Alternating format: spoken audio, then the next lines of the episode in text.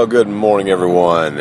It is Tuesday, May the 4th, 2016. This is Marty Duran, and you are listening to the Fourth Estate Drive Time edition coming to you live from I 40 and just passed by a Harley Davidson Roadster. Fourth Estate Drive Time is brought to you by Suit Up by Phillip Larsen. Check it out at philliplarsen.com. That's P H I L L I P L A R S E N.com. Perfect book for the graduate on your list. If you're a small group leader or Sunday school teacher of high schoolers, especially seniors, you might want to check it out for the study guide as well. Use the coupon code T4E Podcast and save yourself 10%. Also by Jord at woodwatches.com. Same deal. Save 10% using T4E podcast for the coupon code on your 100% unique wood watch. Check them out. Those things are actually gorgeous. I'm wearing one today. Well, the Indiana State primary is today. Sampling of headlines from Fox Trump surge in Indiana from the American Spectator. Indiana primary will decide the fate of Obamacare. Well, okay, I didn't know that was on the ballot, but be that as it may. From Slate, Trump state that looks like a Cruz state. And from Real Clear Politics, it looks like Trump will carry the state. He leads 42% to Ted Cruz's 20, uh, 32.7%, so it's a 10 point lead, well outside all the margins of error, and John Kasich is well behind Ted Cruz. So it looks as if Donald Trump will continue his romp through the primaries, and uh, there's a growing possibility, uh, almost at a probability now, that he can get the number of delegates needed to win on the first ballot if all the delegates remain pledged to uh, to him on the first ballot.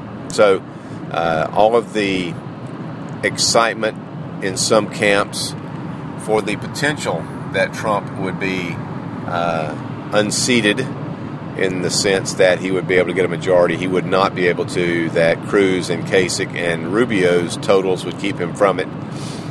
Uh, those hopes are beginning to look less and less likely. Indiana would have been a pivotal state if Cruz somehow pulls a rabbit out of the hat and wins, uh, that would turn the tables. But the uh, the remaining polls that I looked at just this morning on Real Clear Politics have Trump in uh, in the lead in I think all of the upcoming primary states. An interesting poll on the Democratic side at Real Clear Politics showed Sanders in the lead nationally over uh, Hillary Clinton, but Hillary still leading in every state individually. So I'm not sure how uh, how that plays out. And of course, she still leads in the delegate and super duper delegate count. And we know they're super delegates because they always wear a cape to the DNC. That's how you'll be able to tell the super delegates. So it looks like we are coming down to a Trump Hillary um, election choice in the fall. And there are better things that uh, I can think of to do with my time, like finding a very attractive third party candidate or writing in my friend Phil Larsen. Big news out of the science world today. MIT News is reporting scientists have discovered three exoplanets in the habitable zone of an ultra cool dwarf star three exoplanets in the habitable zone of an ultra cool dwarf star. Now, because it's an ultra cool dwarf star, I would have thought they would have named the thing Marty, but of course that did not happen. Its official ultra cool hip hop name is, let me see if I can find this in my notes, 2MASS J followed by about 15 other numerals. That's, I guess, the way it will be listed in the star directory, the star annual, the yearbook but it's been given a nickname Trappist 1. Trappist 1, and as much as I would like to think that was named after a bunch of monks, it apparently is a uh, an acronym for the uh, equipment used to find this ultra cool dwarf star.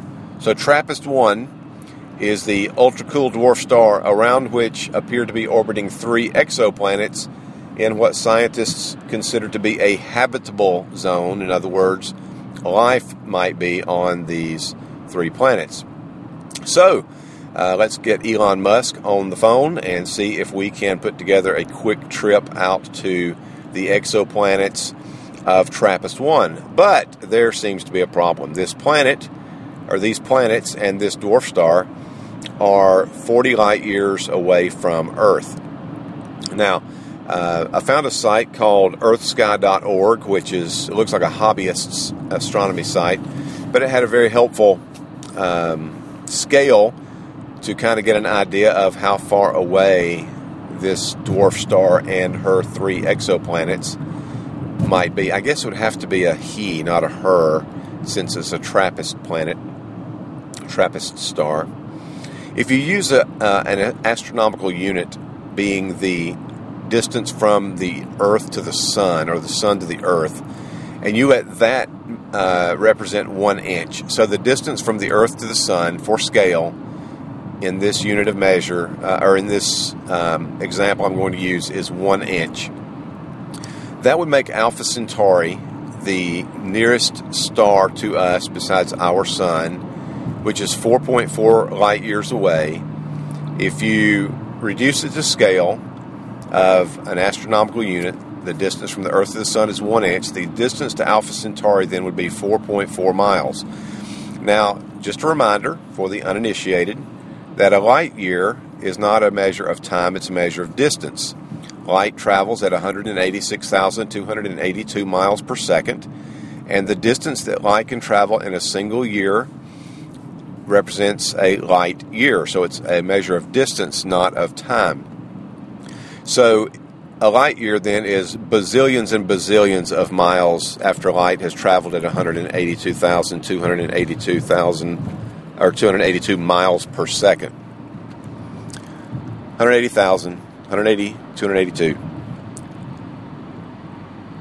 So 40 light years then to take it in terms of inches, so the distance from the Earth to the Sun, if you multiplied that out, how long would it, or how far would it be to TRAPPIST 1, and your answer, dear listener, is about 2.5 million minutes of light.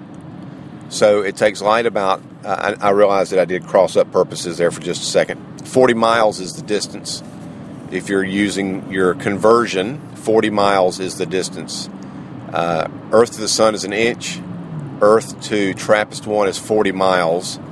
It takes light about eight minutes to get from the sun to the earth, and it would take about 2.5 million minutes for the light of our sun to get to TRAPPIST 1. So this is not a near neighbor. This is a very distant, uh, very distant place. Now, in terms of the universe, of course, or the known universe, this is a uh, just a hop, skip, and a jump.